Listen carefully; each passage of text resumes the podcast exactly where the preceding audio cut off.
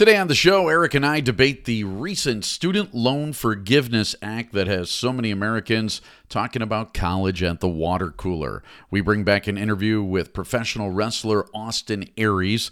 And then Sarah has the news as we discuss yet another study linking processed meat with cancer, yummy Starbucks coffee, and actor James Cromwell, and also Lizzo is back again, and I tell you, it's as good as hell. But first, let me tell you about NextWave. Yep, NextWave Services is a website design company that provides high quality website design and maintenance work for businesses at a flat rate. NextWave was born from the idea that everybody needs access to seamless, reliable, and professional website design and maintenance service on a consistent basis. NextWave believes that their excellent track record of repeat business is proof of their commitment to delivering first class service all of the time. Get a free website consultation when you check them out online at nextwaveservices.com. Founded way back in 1998, the year that I got married. Yes, it's Next Wave Services. It's time now for the Real Men Eat Plants podcast, your daily dive into sports, pop culture, beer, and food with a plant based spin.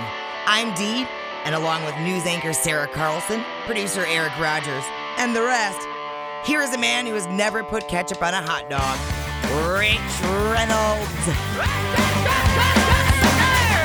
Hello, hello, and welcome on into the Real Men Eat Plants podcast. Another day, and we are still here and going strong and gaining more subscribers and listeners and viewers on our YouTube channel each and every day. I love it. Uh, we have started out, believe it or not. And by the way, my name is Rich Reynolds. That's Eric Rogers. Sarah Carlson will join us later for news. We're going to get to all the social media stuff and all the things you can click on and all of that in just a second. But I want to say, when we started out, all right, just a month ago, we've only been at this thing for a month now.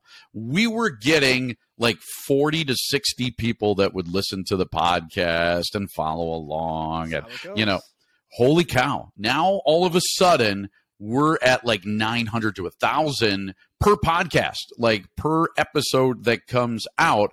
And we're just getting going. So I'm really happy about that. Thank you all for listening. I appreciate you. Tell a friend click on that subscribe button if you haven't yet. Go to realmeneatplants.com, hit the support button, help us out as well, and also help out Paul's Party. Take the 30 day challenge, view our blogs, uh, check out our YouTube channel. More and more stuff going up there every day. You can find me at RMEP Rich. You can find him at Eric Rogers brand all over social media, which again, I am just learning how to use. There you go. If you're watching on YouTube, there's your visual cue for at Eric Rogers brand. Okay, so I, have been enthralled. I guess I'm maybe not enthralled is not the word. Uh, I'm very, very interested in this whole student loan forgiveness thing that has come down. Now, Eric, how much do you have left in student loans to repay? I have got about 26,000. 26,000. All right. So 10,000 knocked off that bill is going to look pretty good, isn't it? It's going to look good. All right. So, when it comes to the student loan forgiveness thing, how you feeling about it? I don't have a problem with it. Um, the thing I do have a problem with is the anger that some people have over someone else getting something that they don't, or that they had worked to erase their debt on their own accord.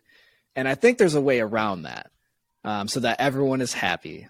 Okay, hold and, on. We're, we're, we're going to get to that. Okay. Um, because so my son just graduated from college. He's taking some grad school now. He's well, he's going to be a millionaire in a couple years. So, um, well, we can only hope. All right, and so he it, it, wasn't like his entire college was paid for. In D three, they don't have athletic scholarships, um, but they do have grant money and grant money and scholarships for a- academic stuff or for special like cases for people that have. It's called special talents and special talents basically, basically means scholarship. Yeah, it basically means athletic scholarship, but it's not. Okay, and so most of his college was paid for, except for about eh, like fifteen thousand dollars a year. So it was like going to a state school. So we took out some loans. We have less than ten thousand dollars to pay off things, about in the neighborhood of like eight grand or something like that, um, like in student loans. Now the the school itself costs about fifty-five thousand dollars a year. So um, having about eight grand left at the end of four years That's is pretty not damn bad. good. yeah, we've, we, we- we've done all right. I'll be all right with it- that. and, and that eight grand may or may not get wiped out. I'm not. I'm not sure how this is all going and stuff like that.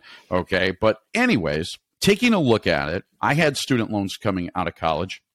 It wasn't much when I was done with with college because I went through the Army ROTC, paid a lot of my tuition and books and fees and stuff like that.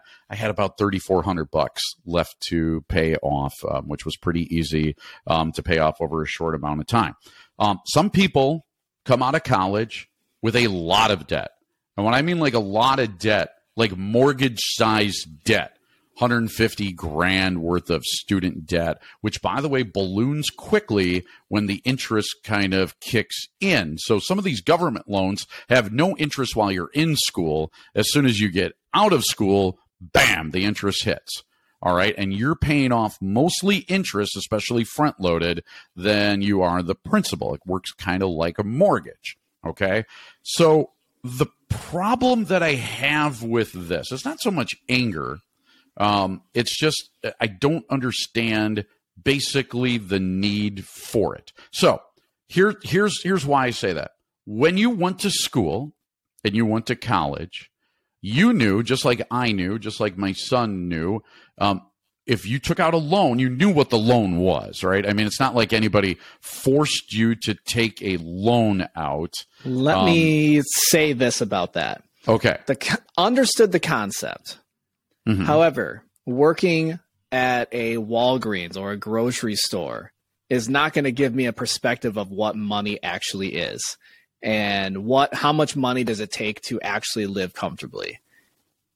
Now as an adult and knowing how much I make, what my expenses are, um, yeah, I probably would have gone about things differently and put things a lot more in perspective for me about what those dollars and cents are and what the interest rates are when looking So- at these loans. Young and stupid is the excuse we're using here. Um, I, I don't want to say excuse. I think Yeah. that's a it. There's definitely a certain level of predation that goes on with uh, loans in general, um, and I think when you're talking about people that are almost um, like it's like a like a golden ticket. I heard someone say like it's it's a golden ticket to like making more money because you're going to have this degree and yeah, I got this piece of paper. Give me give me a sixty seventy thousand dollar job right out of college. It doesn't work like that. It does not work like uh, that. That is true. It uh it I don't know. I don't want to say it was like it made it sound exactly like that's how it was going to happen, but I had no idea what job market was going to look like, how jobs like what is a job outside of little grocery store that I worked at. I don't know. Now, predatory is a word that, that you kind of bring up there, and predatory. Here's here's why I uh, agree in predatory in nature. Okay, so before these government-backed student loans were available to people, college was way cheaper. All right. Now the reason why is people had to pay for it out of their pocket. They didn't have a government student-backed loan This is to get through true. school. Yep. Now, when the government decided to back these loans, and I believe this happened, it was late 80s, early 90s, something like that. Um, all of a sudden, tuition and fees and everything else started to skyrocket at universities because why not?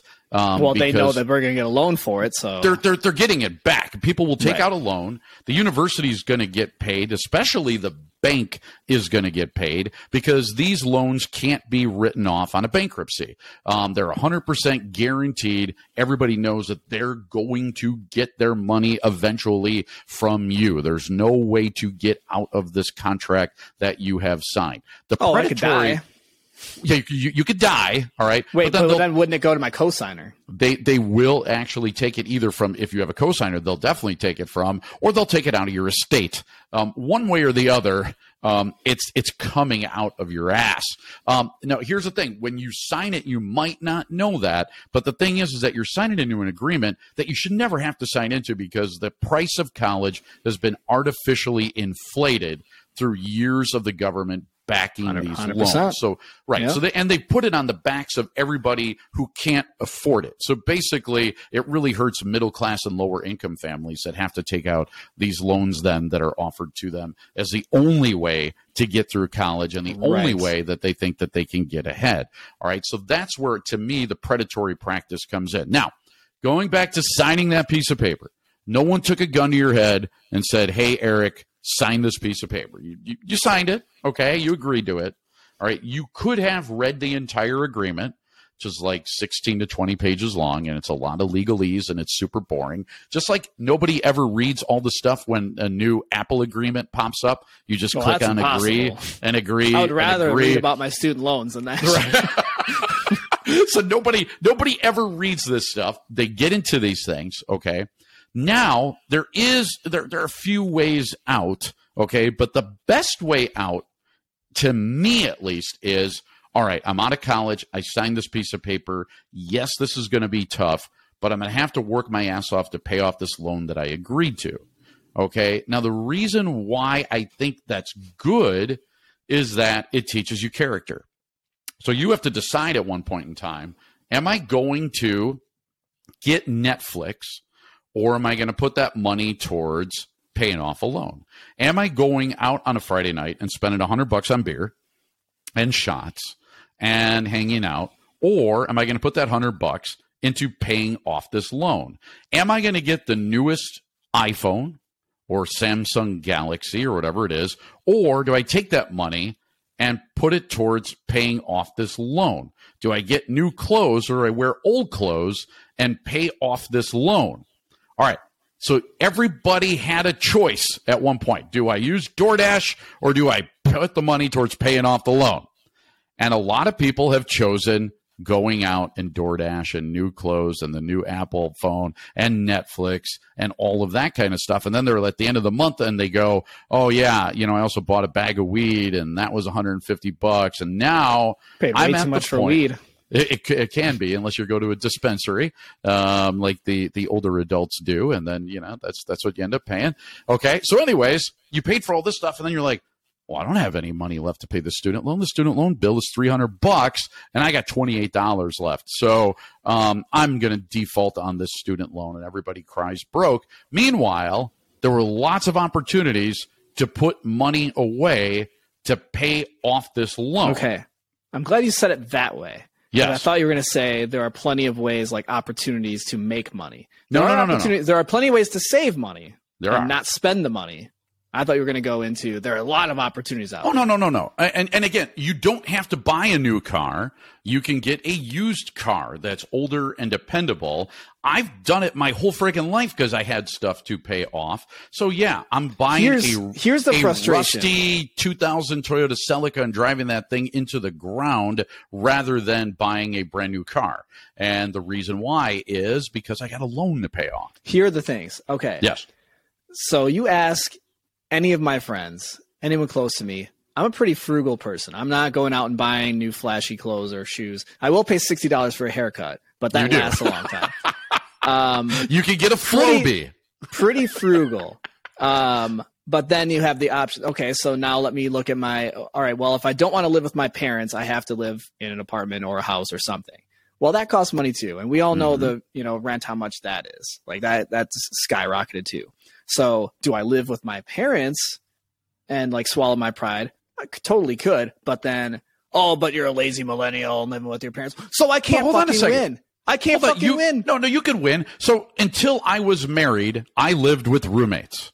Now, was it always pretty? Was it always fun? No. Why It kind of should sucked I have to live with seven roommates to live? because That you is got not a that loan to pay the, off. that is not the America I was But, but you promised. have is. You have a loan to pay off. Dude. So so here so here here's the difference. So I I How would can you be an independent I live with roommates. It was it was cheap. I ate freaking canned food or frozen crap. It was a lot of Kraft macaroni and cheese back in the day when I ate cheese and stuff. It was stuff that never made me feel good. But the thing is, what did feel good is I was able to pay off the loan. So it kind of teaches you some character. Yep, I got to rough this out and I got to suck it up. Man, if I could only suck it up, live with my parents for two years and pay off all my loans, dude, that would have been so easy. So easy. You don't have to live with your parents. I, I you can get a roommate. You Let can't me- get let me- roommate. Well, I'm just saying. No, no, no. Get married. Marriage is a roommate. Oh well, let me just uh, mooch off of somebody. No, but the the amount of the the the number, the amount that you're talking about when you graduated, the Mhm. amount that you had, was far less than what someone else will have today. Absolutely. But so say it say it's a mortgage size amount. So say it's one hundred fifty thousand dollars.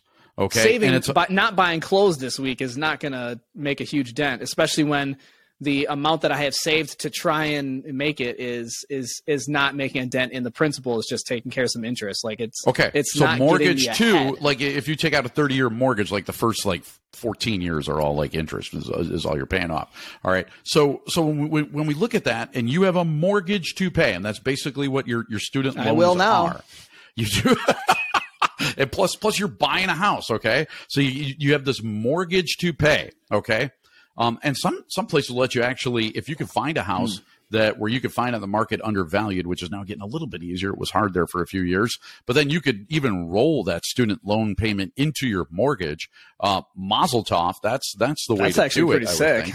Yeah, that's and and it can be done. Uh, You know, I've I've rolled loans into mortgages, um, and so you are able to do something like that. You find a way, and then you find a way to live cheap. You find a way. I, listen, and you you know me as as, as well as anybody does.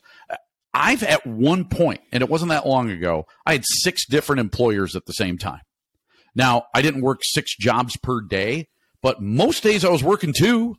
Some days I was working three. That's how you pay crap off because I had a son in college and I had a daughter who's going to Catholic school and I have a house and I got a wife and I got to pay this crap off somehow. And so I would work extra. I would not go out hardly at all. Um, and by doing this, you're able to make those payments and even save some money at, at the end of the month. But what I think that it is, what I think what it, what it teaches, and I think what we're missing is, I think it teaches character. I think it, it does say something to yourself because at the end, then you feel like you've accomplished something by paying off this deal that you agreed to so many years ago. Am I off the mark? Does that seem You're not off the mark with that. I, I still I don't think that's enough reason to say everybody pay off your you know your loans to the fullest when there's like if there's a if there's a legal reason why loans are are inherently bad and like I mentioned the you know like some of the terms of it or whatever people not understanding you know whatever if I'm not getting into that argument of it I, I just think you know if you uh, if if you're just you're doing it to build character that's that's great and that's fine. There are plenty of other ways to build character. I will say, um, you you just bring because you are a, point, character though. doesn't mean that you Yeah. have character. Yeah. Well, Yeah. Uh, I tell you what. Um, I never had a problem with being a bum in my life, so whether I have student loan debt or not wasn't going to change that. That's my take, but I can't speak for everybody. Okay. So the other thing is too. So for the people that now are educated and have a degree, um, you would think that they would not need to be subsidized by people who do not. Um, and uh, that is something that's gonna, I believe, really sit in the craw of a lot of people that are taxpayers because the money. I, I, I love how people will think that the money is free. That people get taxed on that stuff, and you get nickel true. and dimed and it should. You sh- if you get your if you get student loan debt forgiven, it should be taxed because every other loan's forgiven is is taxed. Um, yeah, I, I just that's a really fair point. It is, Like- and uh, so I, I look at this. Listen, I'm not angry. What what I want to figure out is is why, because what it seems like to me is a government overreach to try and buy votes. Now we're not very political on the show. Mm. I mean, I'm not trying to get political. Uh, that was a promise that Biden made. So Yep, and and it, it totally seems like that, and that's that's what politicians do. Give- so I'm not. I'm, give- give on anybody who paid sides. off- I'm not- yeah. if you've paid off your student loans and now you're upset that someone's getting ten thousand dollars off, maybe Mm-hmm. we'll give you a credit or a gold star because you paid yours off. Prove that you paid it off, and you'll get something too. really but but that's that's the problem now there's more money that has to be you know come out of the government which comes from people's uh, taxes. money isn't real, so at this point, what does it matter? we're going down a rabbit hole money. here. And again, I'm, I'm, I'm not trying to be political at all. In fact, I, I'm, I am. I'm kind of apolitical. What I'm saying is, I, I, I just don't like being nickel and dime to death by at least people who should be able to afford to pay off their their college. Don't loans. subsidize meats so that we can uh, have perfect based foods. I love it. You, you found solution. There it is. Fantastic. Don't subsidize industrial farming and meats and dairy, and we could save all of that money. And now everybody can go to college for free. Eric Rogers wrapping it up There's in a neat, solution. tiny bow. You know that's why you're on the show, man, because you are so quick. I'm professional. that kind of stuff. I love say. it. I love it. all right. Um. So off the soapbox we go into guest time here on the program. Sarah's news is coming up as well. Stick around. Our guest is next. All right, if you have ever wanted to show off your plant based lifestyle and to do it in style, here is your chance. We have some of the most amazing t shirts, hats, accessories, coffee mugs, and more at shop.realmeneatplants.com. We have statement t shirts that will bring a smile to everyone's face Personally, I love the I Want Tofu Tonight tee. Plus, we have podcast tees, Real Women Eat Plants gear, Real Kids Eat Plants, and Real People Eat Plants, just in case men, women, and kids didn't cover it all. Yeah, we love you, and we love that you want to show off that healthy lifestyle of yours. Again, check out our high quality gear at shop.realmeneatplants.com and enjoy. Welcome to Sheeler Select whole system will be ready in a few minutes. Take your seat and enjoy. Everyone has a story that's built on thousands of hows, whys, and whats. Join myself, Chris Sheeler, as I dive into how people live their lives, why they do what they do, and what goes through their mind while they do it. If you love learning and what makes people tick, my podcast, Sheeler Select, has you covered. New episodes every Monday. Find it on YouTube, Spotify, Apple, or just anywhere you get a podcast. All right, our guest today is a professional wrestler who has wrestled for Impact, Ring of Honor, and of course, the WWE. He is a multi time world champion and world tag team champion, having held 14 total championships. He has spent time behind the mic as well, working as a color commentator and lending his voice to video games like WWE 12, which, by the way, is a very good game to play. Uh, he's been vegan since 2011 and has even appeared in PETA videos encouraging the lifestyle lifestyle. Oh, and by the way, is the self proclaimed greatest man who ever lived. Please welcome to the Real Men Eat Plants podcast. Yes, it is the one, the only Austin Aries. Wow, that's quite the introduction. Thank you, Rich. Eric. Eric. Trying to fit it all in there, yeah. you know. I, I, don't know if we can it all. I was waiting for the booze, actually. I was, I was waiting for the booze. But, uh, you're you're probably used to that, right? Yeah. I mean, so uh, yeah, I think you have played face though. You've been a heel. Uh, which one do you like more? What's uh, what's more satisfying for you as a wrestler? I'm sorry, I, I, I missed I missed you just on that last part. What was the question? Oh, sorry about that. Yeah, so um, I, I know you've you've been a face, you've been a heel. Which one do you like more as, as a wrestler? Which one's more satisfying for you? Um, I think I've always enjoyed uh, getting under people's skin, right? And I've, I've always said this is why. Um, in real life, a lot of times, uh, the bad guys win, right? You know, if, we look into politics or corporate structure, right? These things, uh, sometimes the people with the worst qualities find their way to the top, and and so what what for me is really satisfying is I can take a lot of these things these evils around me and I can I can be that, become that, portray that, get under people's skin, make them angry, and then give them the satisfaction at the end of when I get beat, I get pinned. Um, you know, I figure the lower I can take them down here, the higher I can bring them at the end when I finally get my comeuppance, when I get what I deserve. And we don't always get that in real life. So in pro wrestling, I'm able to give that to them. And the first part of that is is making them really emotionally invested in disliking me. And, the more I can take them down there, the higher I can bring them at the end when I finally get get my just due. So, um, I think even in real life, it's always been a little, you know, if you ever tried to make everybody like you, it's that's really it's exhausting and it's and it's it's an impossible feat, you know. And so I think it's always easier just kind of be true to yourself, and um, you know, you're going to find out who resonates with you. Some people are going to like you, some people aren't, and that's just the way you roll. Now I want to throw. You know, I was looking through uh, some of your matches, uh, getting ready for this, and uh, oh, Eric, I'm sorry. Go ahead, man. Oh, we, we have uh, we have both uh, kind of jumped in at the same time, but I, I, wanted to go into just a little bit of that background.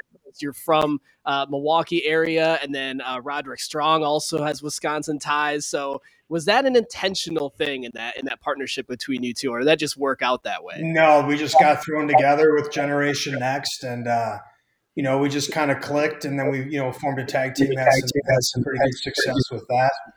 Um, yeah, but no, there was there was there was there was not too there, there that was not part of the, part of the equation. Just chance.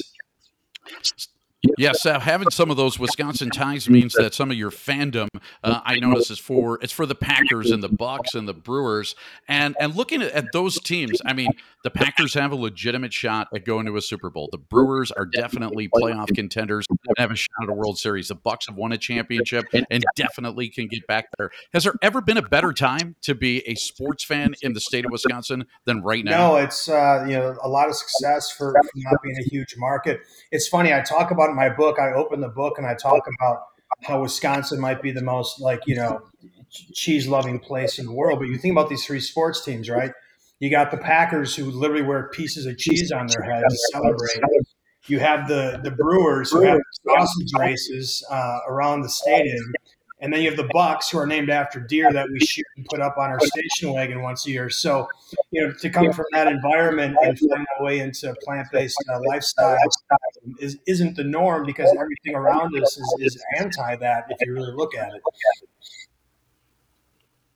Yeah, I actually talk about being behind the cheddar curtain where we are because we're actually broadcasting from Madison, Wisconsin. And so being vegan up here is not the easiest thing in the world. I've only had to do it for, for a couple of years, but there's a lot of pressure on you to eat cheese and to eat meat, um, especially in a state like Wisconsin, isn't there? Absolutely. And that was my transition. It was, you know, I went plant based in, in uh, 2000, actually. Uh, yeah, 2000, the same year I started wrestling. But it was that 10 year transition of lying to myself about dairy and milk and how I, you know, calcium and protein and the cows don't die and all these things. Uh, because again, you know, that's basically religion in Wisconsin is cheese. So eventually I was able to, I was able to, you know, come to my senses and, and get rid of that too.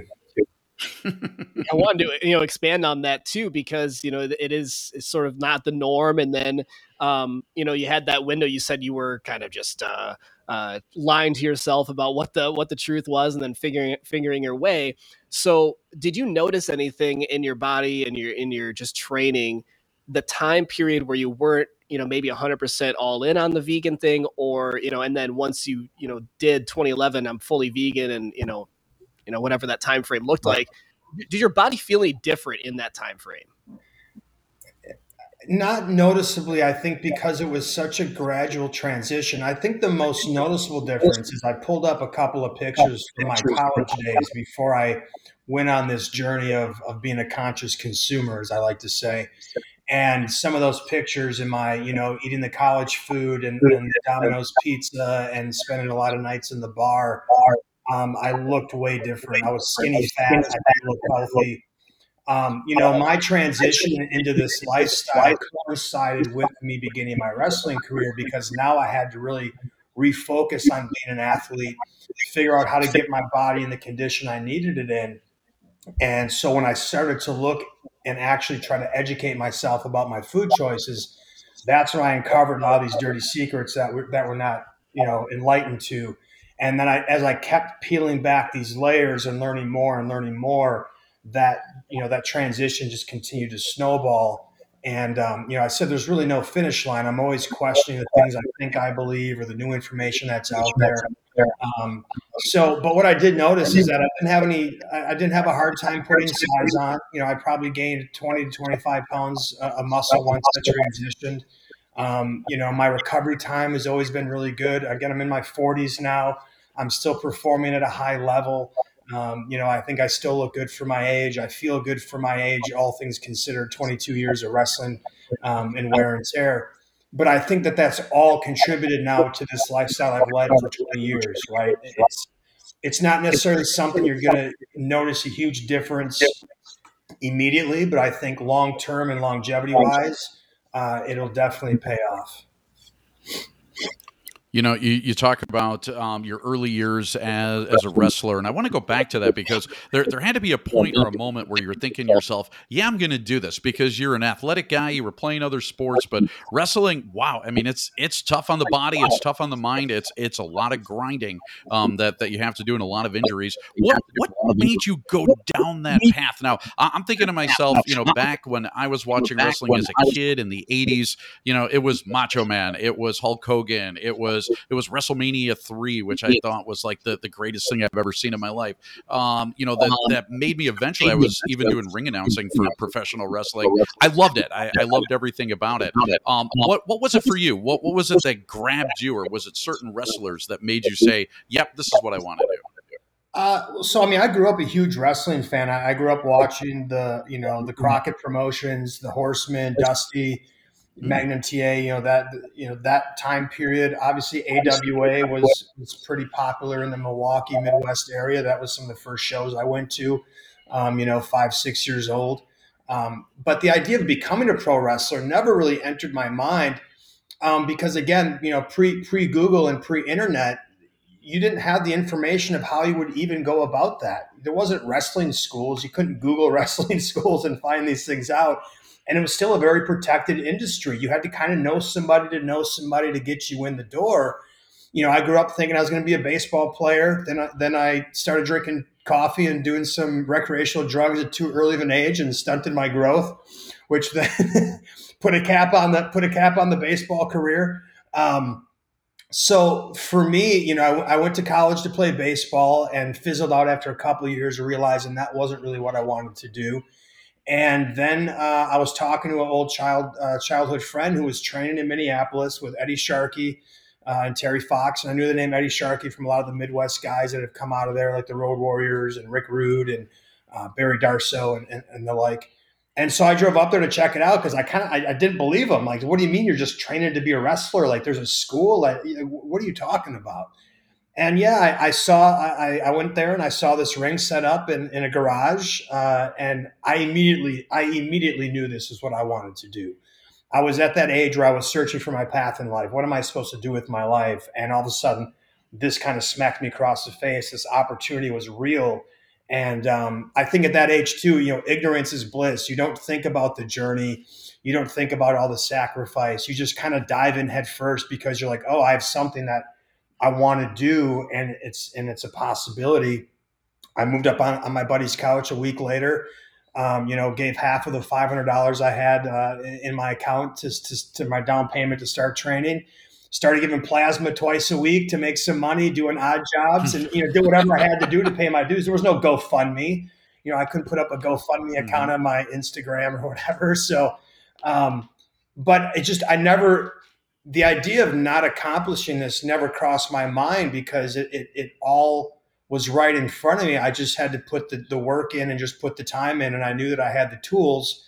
And it was just a matter of continuing to to dedicate myself to that journey. And I think part of that too is when you're enjoying the journey and you're not just focused on the the finish line or, or the result. Um, that's the key to success. I think sometimes we get so fixated on where we're trying to get to we don't enjoy the process of getting there. And that to me is where the real value is. Know, I think people, you know, like you said, kind of get locked into that uh, that journey, that destination of what they're trying to do. And um, you know, you've had you've been fortunate to have you know these avenues, and you know, I think that's uh, you know a testament to you know where this this sport this industry has come from and where it's going. And, and, i'm curious too because you know being on the road as much as you are and uh, and just the, the, the diet change um, to to being a vegan are there a lot of wrestlers who live that same lifestyle or is that something that's kind of uh, you know is that still on the on the rise? Um, yeah it's still it's still fringe. I mean there, there's more now today than there was when i started you know uh, 20 years ago on this on this path. And um, you know, I still think though it's still a, a very much of a kind of meathead bodybuilder mentality, right? Because we're all trying to be body guys and keep muscle on. And that conventional wisdom says that you need to eat dead flesh to build muscle, even though I always asked people say, Where do you get your protein? I said, Well, where does the cow get its protein? And they go, Well, grass. I said, Well, I just cut out the middleman and just go to the source. You know, you know, so it all com- it all comes from the sun to plants, and then from there it gets utilized. Um, so I mean, it's you know, it, I've seen it transition over the years. Obviously, it's easier now than ever to to follow a plant based diet. Um, but for me, it's always just been a, a, again, where do you put your priorities? You know, where do you put your put your resources, your time, your money, your energy? And so, you know, I put a little extra uh, bit of my resources to- towards these things. So I'm always prepared. Whenever I travel, I, I travel with my cooler. I've always have, you know, whether it's pre-cooked lentils or bars or fruit. Like I always have something with me no matter where I go because a airline food's garbage. Two, you know, convenience store food's garbage. Anything after a show at, at midnight or one in the morning is going to be garbage. So why do I want to put myself in a position to have to feel like I'm forced to to you know pay for these subpar foods when I can just you know prepare a little bit ahead of time, bring bring a few things that I can always have with me. So no matter where I'm at, I, I've got some food available. If the guys want to go to the steakhouse, that's fine. I bring my packet of beluga lentils and I dump it in the in the spinach salad, and I can hang out with everybody and and, and eat just just the same. Yeah, and you do have to plan ahead. I tell you what, that's one thing I've learned about being plant based and, and vegan. If you don't plan ahead, sometimes you're not eating. Yeah. basically, uh, you know what. But Rich, the reality is, is even if it's not plant based, if you're just trying to eat quality food, if you don't plan mm-hmm. ahead, because the unfortunate reality is 90% of everything you're going to find in a grocery store, in a convenience store, or fast food is garbage. It's not good for you. So if you're trying to be conscious about what you eat, whether that's plant based or not, you kind of have to take that into your own hands. And again, my book isn't about trying to make people go vegan. It's about becoming a conscious consumer and realizing the most powerful vote we have is with our pocketbook. It's with our dollar, where we spend it, right? So I don't care about going to the voting polls. I do care about not supporting things I don't believe in or that aren't good for me and and and there's a power in that once you decide to educate yourself there's a real power in understanding as a consumer i hold the keys nobody forces me to buy these things yes they market to me yes they try to sell it to me and they have you know inordinate amounts of money to do that but ultimately it's my decision to put it in my shopping cart and purchase it or put it in my in my mouth. We are what we can we, we we become what we consume whether that's what we eat and drink what we watch what we listen to who we listen to. And i think a lot of us just kind of walk through life on autopilot thinking that completely unconscious to this reality and and then expecting these people uh, or corporations who aren't beholden to us right? They're, you know, we're trusting them with our health and our well-being. For what reason? I'm not quite sure because these people have never been shown to be trustworthy or caring when it comes to the consumer. No and i know uh, you know you hit on something that's uh, and i don't know if you, you dove into my you know history a little bit so i'm i'm coaching track and field. I work with high school athletes and and one of the things that i try to teach the kids too is that diet is not just the things that you eat and you hit that right on the head. So i'm glad you mentioned that yeah. Um, but I also want to give you a second to uh, talk about anything else that's in that book that you feel is worthwhile. I'm sure there's some other stories in there from your wrestling, uh, you know, your your past and and present. Yeah, I mean, it really just it it, it kind of chronicles my upbringing in a Midwest upbringing, lower middle class family, eating all the regular foods that you know all of us that grew up in the '80s were eating, um, and how I just thought that was normal. I never really thought much beyond that. Um, and then it just talks about these seeds that were planted along the way that eventually sprouted and led me down this journey. One was at an early age. My grandparents uh, had a farm, so you know I, I grew up, you know, visiting out there, and I remember one day feeding feeding grass to the cow through the fence and having this moment, right? This this two living creatures looking in each other's eyes. I'm feeding this cow, and I thought to myself, I wonder what it's thinking right now. Like we're it's it's obviously looking at me. We're having this connection. What is it thinking? What is it feeling? And that was the actual like light bulb of like oh it is thinking. It is feeling right? It's not just some object. So we have this moment of this you know this interaction between two you know two uh, sentient beings. And then it was hey dinner's ready. And we're eating hamburgers and, and, and sausages, you know, Italian sausages. And I made the connection and it was off putting. It didn't feel right to me. But at that age, if you want dessert, you eat what's on your plate, right? I mean, it's just that simple. But that was a seed that was planted that I, that always stuck in the back of my head, you know. Um, and so it just really talks about my journey, and then how the question of hey, red meat and pork isn't good for you, and how I wanted to kind of, you know, I wanted to debunk that. So let me go, let me go do this research so I can tell this guy he's wrong, and then realizing he wasn't wrong. And not only wasn't he wrong about that, but as I kept learning more and more and more, I realized not only is red meat and pork not good for me, but literally everything I've grown up eating and that they advertised to me is not good for me. And that completely changed my worldview, right? Not just about diet, but just how I view the world and how much trust and faith I put into what I'm told by, by the powers that be. Because when you realize that they've been lying to you and misleading you and that they profit off of sickness and stupidity, they don't profit off of healthy intelligent people in this system. They profit off of sick and stupid people. So everything is designed to keep you ignorant and make you and keep you sick as much as they can because that's their customer base. We don't want to prevent disease, we don't want to cure disease because we lose a customer. We treat disease. But before we can treat disease, we have to give you disease. Well, let me start with cow's milk at an early age. Let me start with kids cereal, which is anti-nutritional garbage that we give a whole aisle to in, in the shopping market, right? Three kinds of sugar, GMO corn and, and, and wheat. And we call that's a good way to start the day. It's all bullshit, excuse my language. Uh, you can bleep me out if you need to. Language is allowed it here. Is. It's okay. And so my book Yeah, okay, well I don't yeah, no, I try to be, you know, PG fourteen. I try to be uh, but We're so good. my Yep. book talks about my book talks about this this revelation and realization of the system that I'm living in and how it's set up for me to fail and that it was up to me to hack the system by educating myself. And there's a reason that Kellogg's and Nestle and all these companies spend all this amount of money to figure out how to market to you and to, and to trap you into the products because once you get smart to the game and you detach from them they never get my money again. McDonald's will never get another penny from me right? Coca Cola, you know, will never get another penny from me. I'm smart to the game. I'm no longer someone that they're going to profit from, right? And so that's why so much money and time is spent to keep us ignorant to this because once you get smart to it and you see the facade and you detach from it, you're free from it. And now you live a healthy, happy life. I don't worry about pharmaceutical drugs. I don't, you know, I don't worry about my health insurance premiums. I don't I don't play into this game right? And there's a whole nother system set up. And so my book just kind of talks about that and how that journey coincided with my wrestling career and how I felt that the two really were integrated in, in my success, where taking taking this knowledge now of food and, and being healthy was a, a key component for my success for the last 20 years.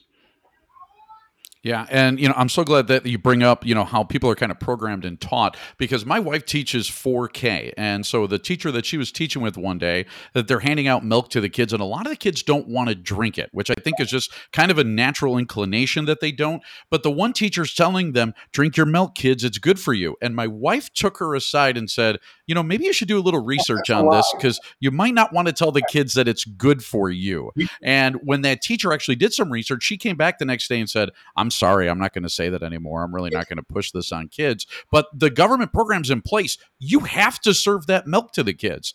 That's uh, that's a fact. We're I mean, subsidizing. it's crazy. We're paying for this milk to be cheap. We're not consuming it anymore. They're literally dumping this out, but they're still taking our tax money to subsidize it. And it, it just, I always go back to this. Like when I when I go and speak on this topic, right? I try to always go back to just common sense law of nature. And so milk is designed for babies right? If you look at every species on the planet, milk is specifically designed for babies until they can eat their species specific diet. We're the only species that thinks it's somehow good to continue consuming milk after we're babies. But hold on, not even our milk that's been formulated for us. We drink another species milk completely. And there's nowhere else in, in, in nature where we see this happening. We don't see adult giraffes going and snacking on rhinoceros milk to wash down some leaves. We just don't see it. Nor if, if we need a blood transfusion, I'm certainly not going to go get a blood transfusion with cow's blood because it would make no sense. So now we consume this human growth formula for baby cows to become huge, you know, baby calves to become huge cows. We consume this on a daily basis under the pretense it's good for us. And then we wonder why everyone's obese and has cancer. Well, it's a growth hormone. It's it tend, it grows things and it's growing things you probably don't want it to grow because if you're constantly filling yourself with toxic food, toxic news, toxic, you know, things you're listening to and reading, well, guess what? It's going to grow. It's going to grow that, to- that that toxicity, right? And so, like, just from a common sense standpoint, it doesn't. I don't need to be a doctor or a scientist to understand that this doesn't make any sense in the law of nature.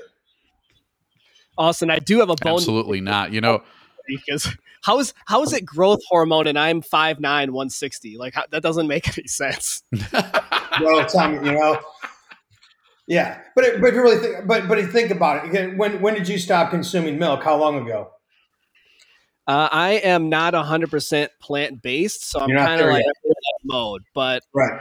Yeah. Yeah.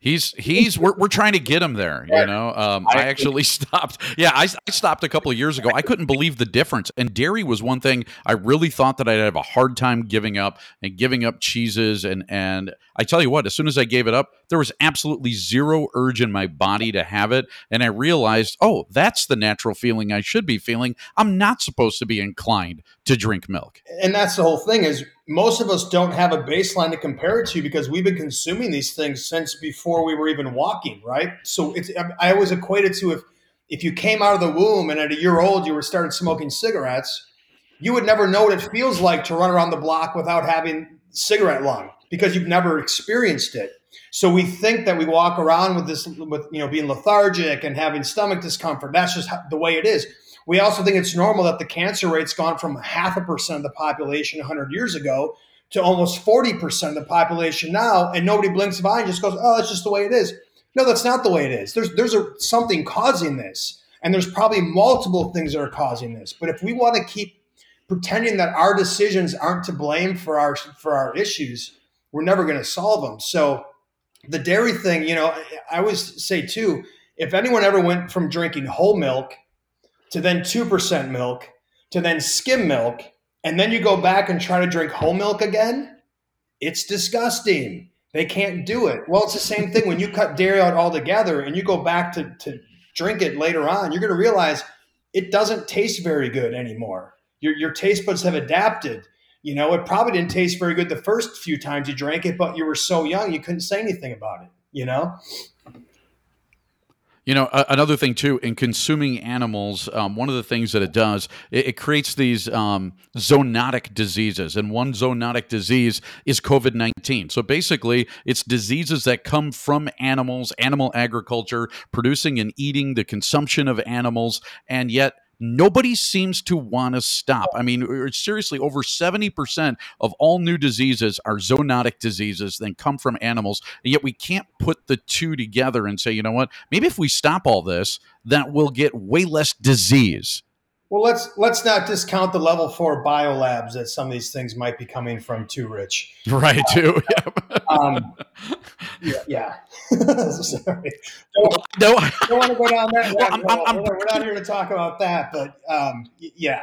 I, I, I was going to try to broach that, you know, in, in a little finesse. I know you had some some controversy Oh, on Twitter with it all. and Controversy. you yep. know, I, I don't we I don't see the world as Yeah. they tell me to see it. You know, I, I, I'm a I'm a we don't need to go there. So, so what now for for Austin Aries? And and I'll I'll, I'll get back to the book in, in just a second. But but what now? What are you doing now? Are are you back into wrestling? What what's going on with you currently? Yeah, I'm, st- I'm still wrestling. Uh, you know, I'm actually heading to, to North Carolina this weekend for the Control Your Narrative uh, company that I'm working with.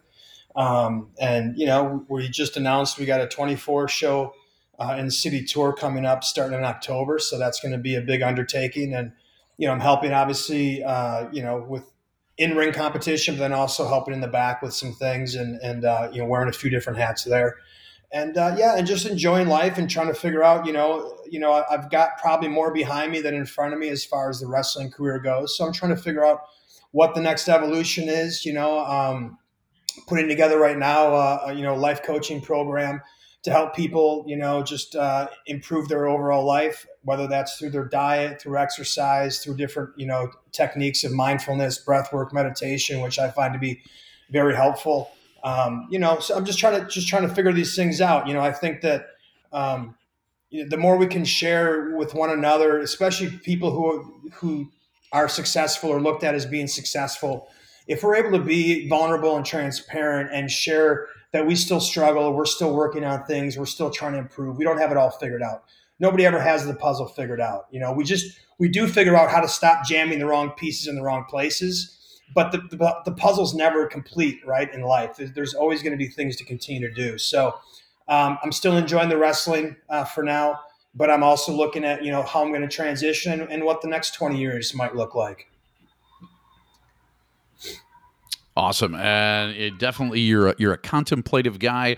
Uh, you definitely are looking at life and, and, trying to figure out. And I think a lot of your journey is, is the same journey and, and, the same kind of information that I got. And I just couldn't leave it alone after a certain point. It's like I, I gotta follow this. I didn't want to do it. it. I liked the taste of meat actually at one point, but I, I, realized I mean what it was doing to me and what it did to me health wise, and uh, it was absolutely the wrong path for me. The name of the book: Food Fight: My Plant Based Journey from the Bingo Halls to the Big Time Austin Aries is the writer. You can yep. find it on Amazon and anywhere else that you can buy a book. And Austin, I'm I'm expecting a, a signed Actually, copy Rich. somewhere along the way here too, because uh, I'd love to I'll, to I'll read it myself because it, it's definitely interesting.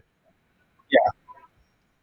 Yeah, and actually, let me let me direct people not to Amazon, but let me direct them to Pro Wrestling Tees. I got a Pro Wrestling Tees not store and it's best to order. Yeah, best to order the copy from there. The ones on Amazon, uh, I think someone is reselling those, and and I think someone said they saw one on there listed for like ninety dollars or something. Mm. Please do not spend ninety dollars on my book. Uh, while I would get it from wow. Pro Wrestling Tees, uh, that's the best place to buy it. Excellent. So good stuff to know. Austin, you've been an absolute delight. We'd love to have you back on later and see how your career is progressing. And we thank you so much for your time. Thanks for being here, man. Good stuff. Thank you, gentlemen.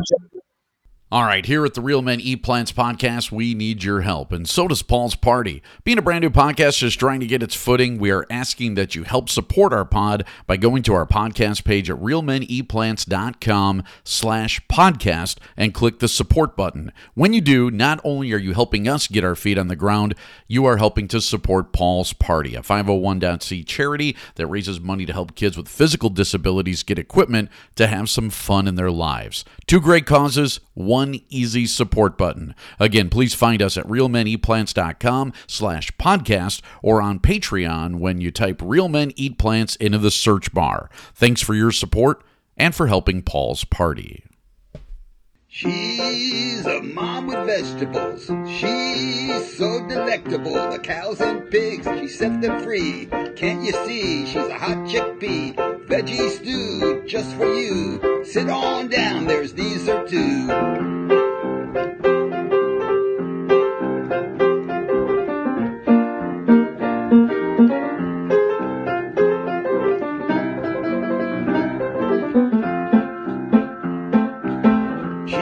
dessert with vegetables. She's so delectable. Cows and pigs, she set them free. Can't you see? She's a hot chickpea. Veggie stew, just for you. Sit on down, there's dessert too. Yep, yep, yep. Harris's theme means that it is once again news time as we bring in the lovely, the talented, the very professional, and always on cue, Sarah Carlson. Sarah, take it away. Well, that's a lot of pressure, Rich. Right? Our first story today isn't a really happy one. A new study showing an even stronger connection between processed meat and a higher risk of colorectal cancer in men. So, this is from an article in Veg News. A new study from Tufts and Harvard universities finds the strongest association between colorectal cancer and ultra processed foods again, they did the food study mm-hmm. comes from meat. So in the study, they looked at 200,000 participants, both men and women.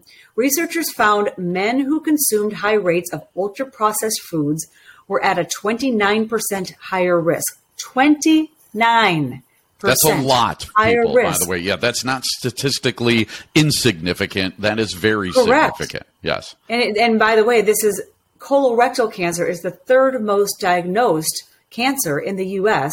And this study took place over the course of 25 years. Yeah. So, So, these foods, as we know, Here's the thing. I, I don't think people quite understand physiology and how this works, okay? So if you check out the physiology of a carnivore, so a carnivore would be like a, a cat. Your, your own house cat would be a carnivore. They are designed to live on meat and meat alone. That is what they digest. Their digestive tracts, by the way, are super short. Okay, so it goes out of there very fast because the thing about meat, what it will tend to do at body temperature, so say like for us at 98.6 degrees, when you have meat sitting around for too long at 98.6 degrees, you know what happens to meat, right? It, it, it rots, okay, and it rots badly, and then there's all kinds of bacteria and mold and spores and all that kind of, of nasty stuff. So cats who are true carnivores will eat meat their brains actually get energy off of that and they shoot it out really quick. All right. now you got omnivores. Now, omnivores would be like your dog. Okay. Now, a dog will eat not only meat, but eat vegetables and anything else that you throw their way. Fruits. Dogs can eat basically anything. Their tracks are a little bit longer, but not much longer.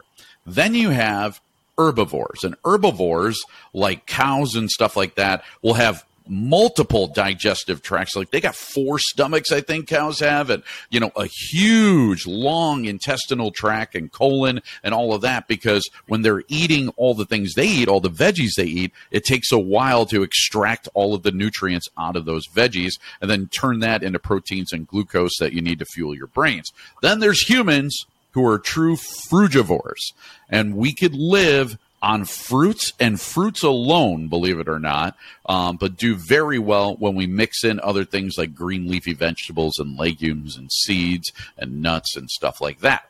But our tracks are long and the like uh, gut microbiome that we have and the bacteria that's down there the good bacteria that feeds off of that and feeds our bodies needs a lot of plant-based stuff. In fact it only thrives on plant-based stuff. Meat by the way gets caught in your digestive tract and the more processed it is the longer it takes for your body to break down and that's where you end up with all of those nasty ass colorectal cancer things um, and IBS and all kinds of, of digestive problems and uh, lack of serotonin. Over 90% of your serotonin is actually developed in your gut and it comes from your gut microbiome and then shoots up your spinal cord to your brain. So if you're not feeling good and you feel depressed and you feel sluggish, it's from a lack of serotonin and it means you're starving that microbiome that's down there. So I know this is a long, like kind of scientific I actually love it's like Dr. Re- Dr. Reynolds. I am no doctor, but I am so passionate about studying this stuff every day.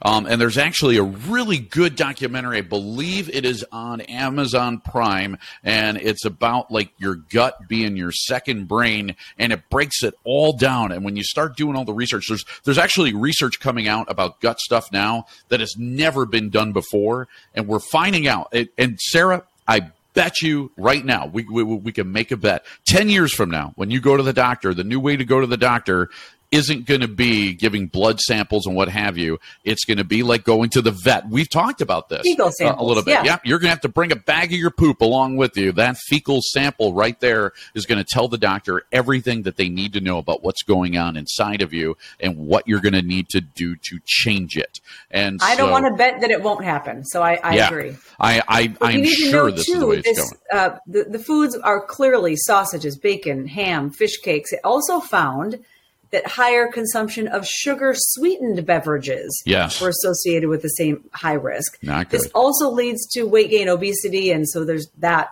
um, factor involved. Now, this important to note: this doesn't make it good for women to eat and drink all this stuff.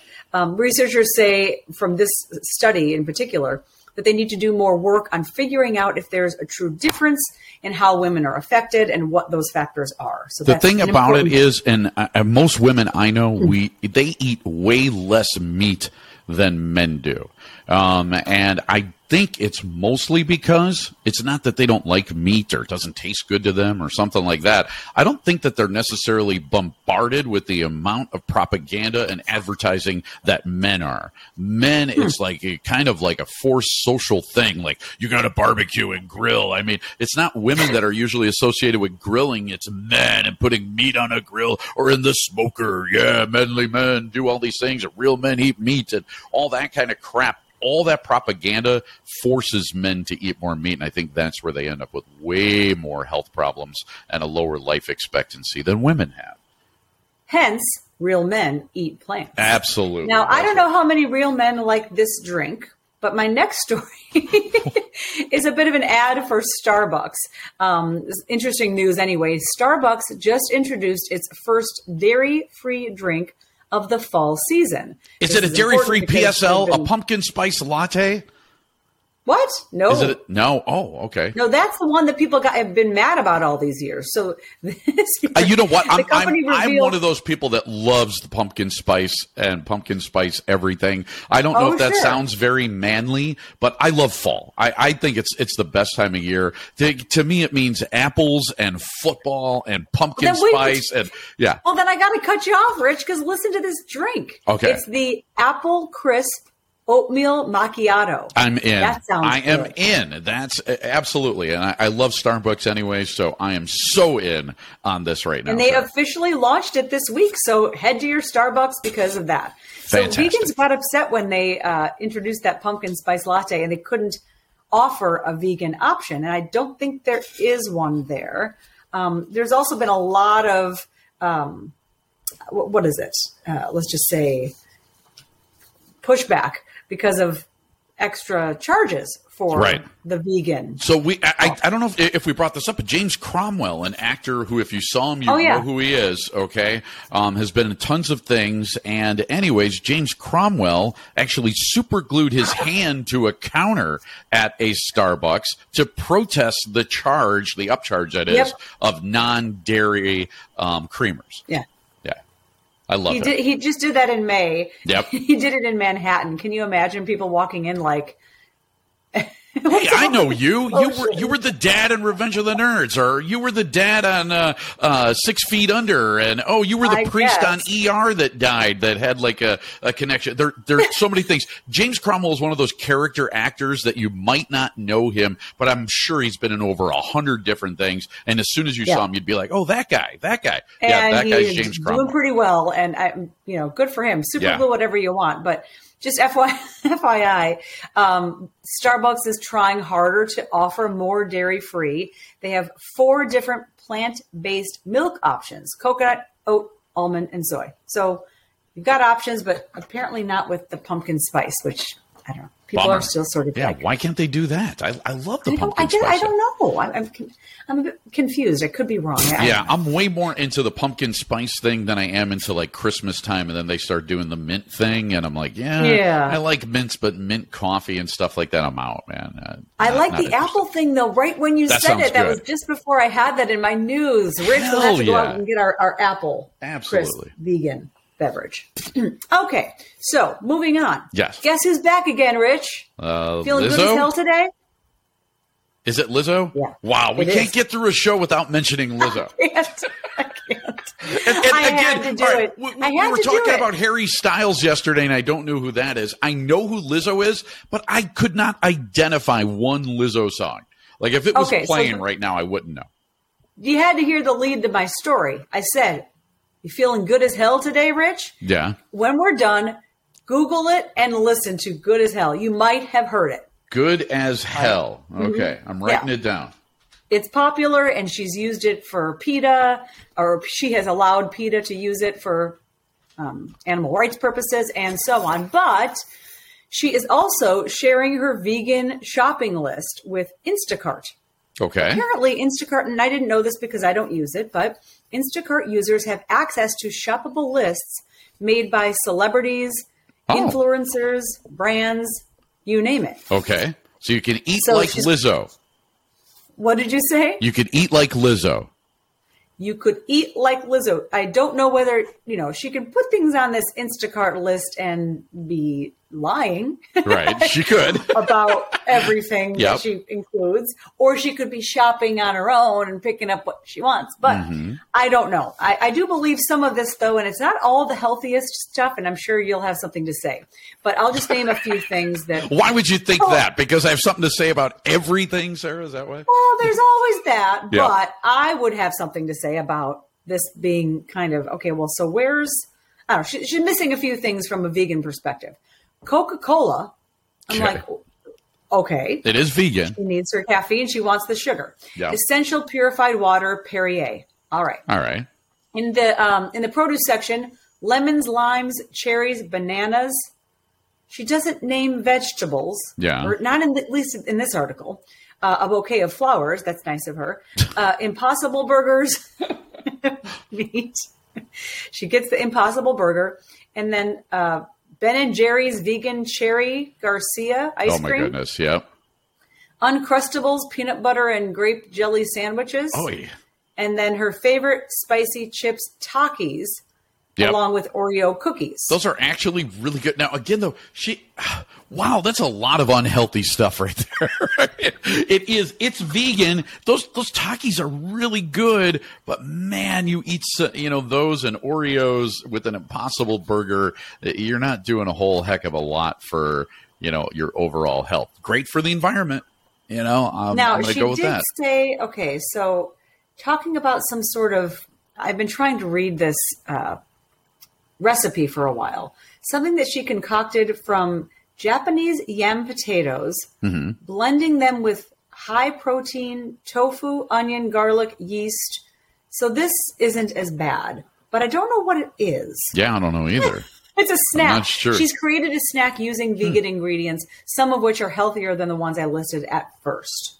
Better She than Oreos, better than the Ben and Jerry's uh, ice cream. Glenn was And ranting Oreos. about that earlier this week with the coconut oil that ends up going in there and the amount of saturated fat. That's the thing. As a vegan, you could be a junk food vegan. You can get a lot of those saturated fats and high sodium contents and high sugar contents, or you can not. You know, you're kind of a toss up. Um, so it's not going to be really good for your health if you're a junk food vegan, but it's still going to be great for the environment. I keep, you know, having this debate with Glenn over and over. And so, That's what I wanted to say too. Yeah. But I can tell you too, Rich, I've been a vegetarian my whole life. So high school, college, and all my adult life. And I've had everyone say, that must be why you're thin. Because I've been relatively small at times. Nope, nope, and I always say, no, Nope. I can eat a million frozen cheese pizzas, Yeah. followed by that ice cream.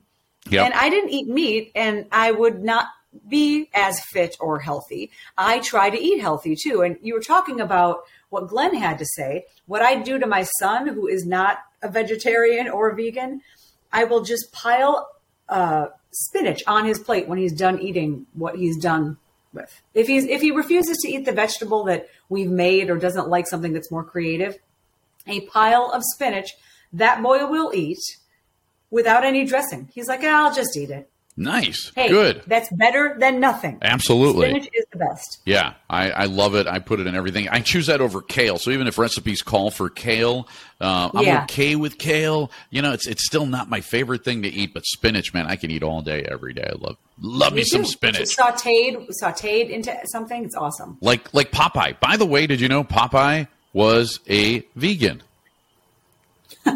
So and I and, believe it. and and the actual cartoon. So I think the original cartoons, like Popeye cartoons, came out in like the twenties. Um, and so veganism and vegetarianism were trying to get actually get a toehold at, at that point. But if you think about it, so there's Wimpy. So you know the character in Popeye, Wimpy. Yeah. Wimpy, what does he eat?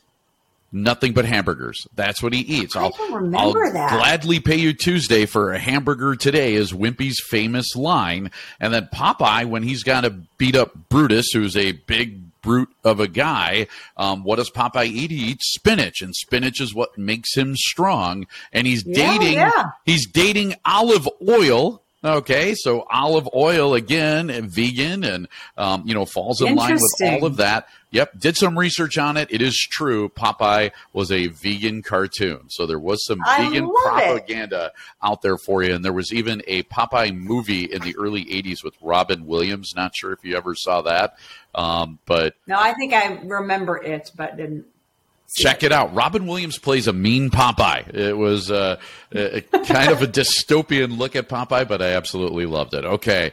Um, Sarah, great job again on the news. Uh, again, check us out, realmeneatplants.com. Click on the podcast page, hit that support button, help us out and help out Paul's party. Take the 30 day challenge, read the blogs, and follow us all over social media and on YouTube. Great job, Sarah. We will do it all again tomorrow. We thank you all for tuning in. Please tell a friend and subscribe to the podcast today. See you.